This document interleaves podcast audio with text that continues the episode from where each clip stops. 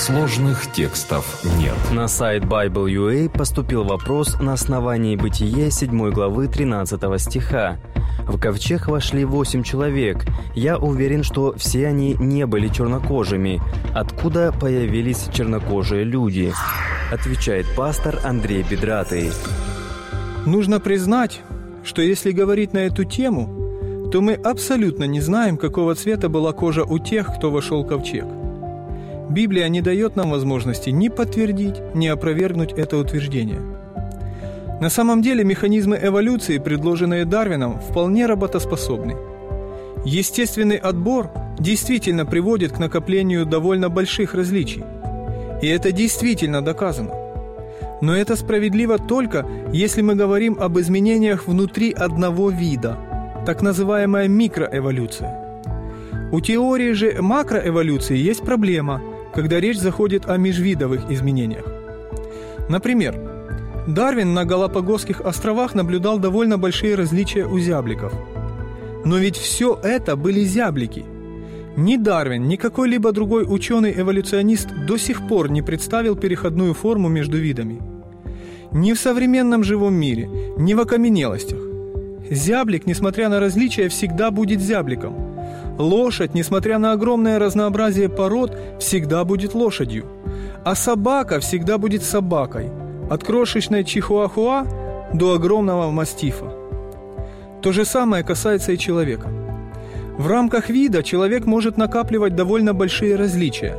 На это действительно влияет окружающая среда. Именно поэтому мы имеем людей не только с черным цветом кожи. Отличаемся мы также разрезом глаз – ростом и так далее. Но все мы находимся в рамках одного вида – человек. И убедительной переходной формы от обезьяны к человеку не найдено до сих пор.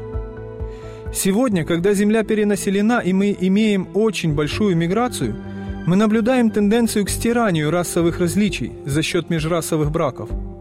Из-за этого сильным генетическим изменениям невозможно закрепиться – но когда после потопа люди заселяли пустую землю, ситуация была другой.